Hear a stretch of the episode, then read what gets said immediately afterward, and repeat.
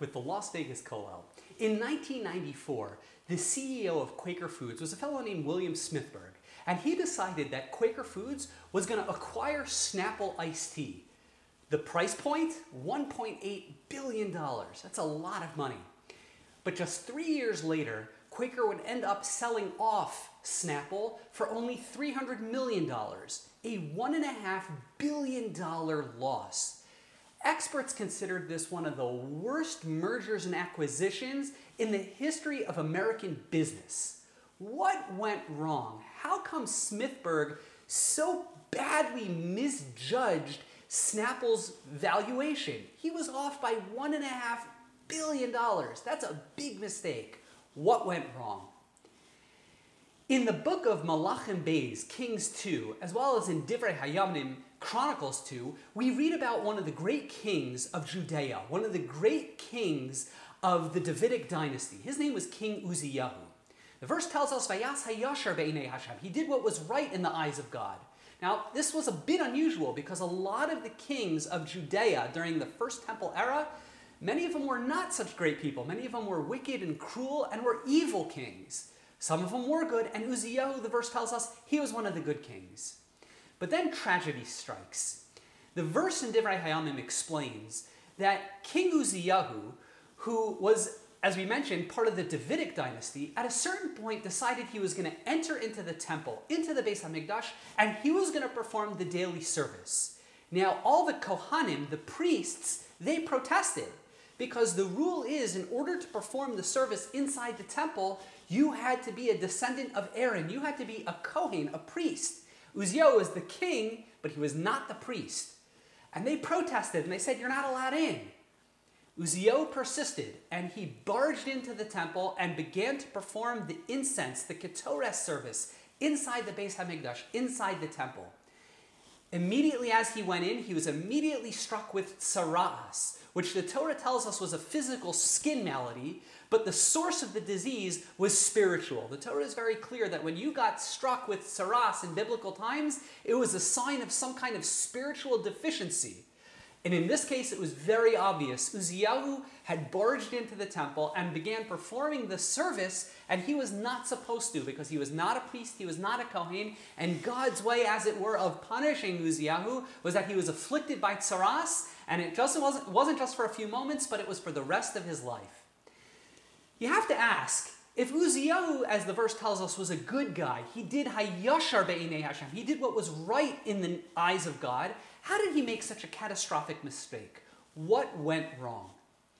If you read the verses carefully in Divrei Hayamim, in Chronicles, and if you read the comments of Rashi, if you read them carefully, a very interesting idea emerges. What we know about Uzziyahu was that he was an incredibly successful king. He built infrastructure in Jerusalem within the southern kingdom.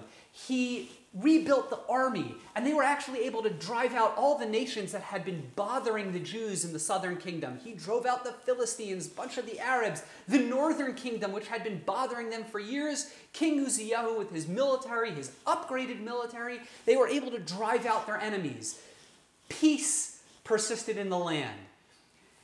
All sorts of civil projects. The walls of Jerusalem were reinforced. The roads were paved he was a successful king, both economically, militarily, as we saw from a religious perspective, he was successful. And the verse tells us that when Uzziah became successful, the verse tells us so interesting. Ukecheskaso gova libo. As he got strong, as he became successful, gova libo. His heart, it became elevated.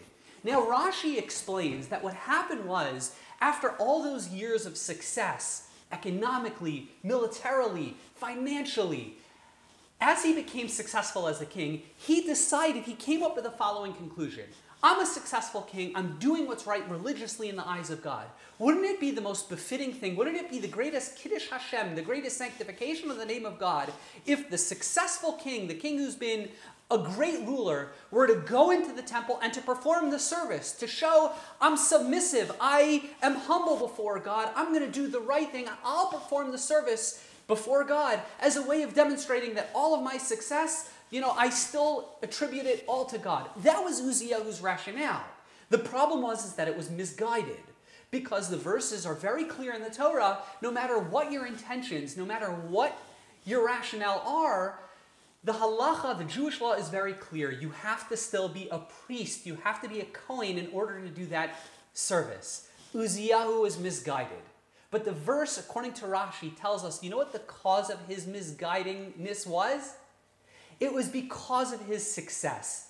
Because he was such a successful ruler, because he had so many successes in so many endeavors in his life as the king, that's what caused him to miscalculate. According to Rashi, it seems that Uziyahu, his success, bred overconfidence. You see, when it comes to success, success often leads to confidence, which is a great thing. Typically, we all want to become confident people, and that's great. When we become more confident, we become more self assured, and we end up becoming more successful people in turn, and it becomes a really positive cycle. However, success can sometimes not just breed confidence, but it can breed its evil first cousin, and that's overconfidence. And that's what happened to Uziyahu. He became overconfident. And that caused him to be misguided and to miscalculate and to think that it was appropriate for him to go ahead and do the temple service, and that was incorrect. Success can breed confidence, but we've got to be careful. Sometimes it can breed overconfidence, and that's a problem. Remember our good friend William Smithburg, that CEO who miscalculated by $1.5 billion? How did that happen? The authors Chip and Dan Heath, in one of their great books, explain that when Smithburg was the head of Quaker about a decade earlier in the early 80s, he had been the person who had discovered another sugary beverage, a beverage called Gatorade. And he invested in Gatorade when it was a fledgling nothing company, and Gatorade turned into a multi million dollar sugary beverage. And it was one of the greatest acquisitions that Quaker would ever make. 10 years later, that success led not just to confidence on Smithburg's behalf, but it led to overconfidence. He was now the expert in sugary drinks. And when he saw Snapple, he saw, you know, this is a cash cow waiting to be milked. But he was misguided, he had miscalculated, he had misjudged Snapple's valuation. Why? Because of his earlier successes in sugary beverages we got to be careful. When we become successful, of course we want to become more confident. Confidence typically is a great thing, but we got to be very, very careful. Watch out, be cautious. Is my success leading me to be more confident? Or is it, God forbid, leading me to overconfidence, which leads typically to miscalculations and misjudgments. Let's learn the lesson from King Uziyahu. Let's learn the lesson from the CEO of Quaker. Let's make sure we don't do the wrong thing. Let's make sure we don't invest in you know, Snapples for a billion and a half dollar, a billion and a half dollars more than they're worth. Let's make sure when we become successful, we become confident and not overconfident.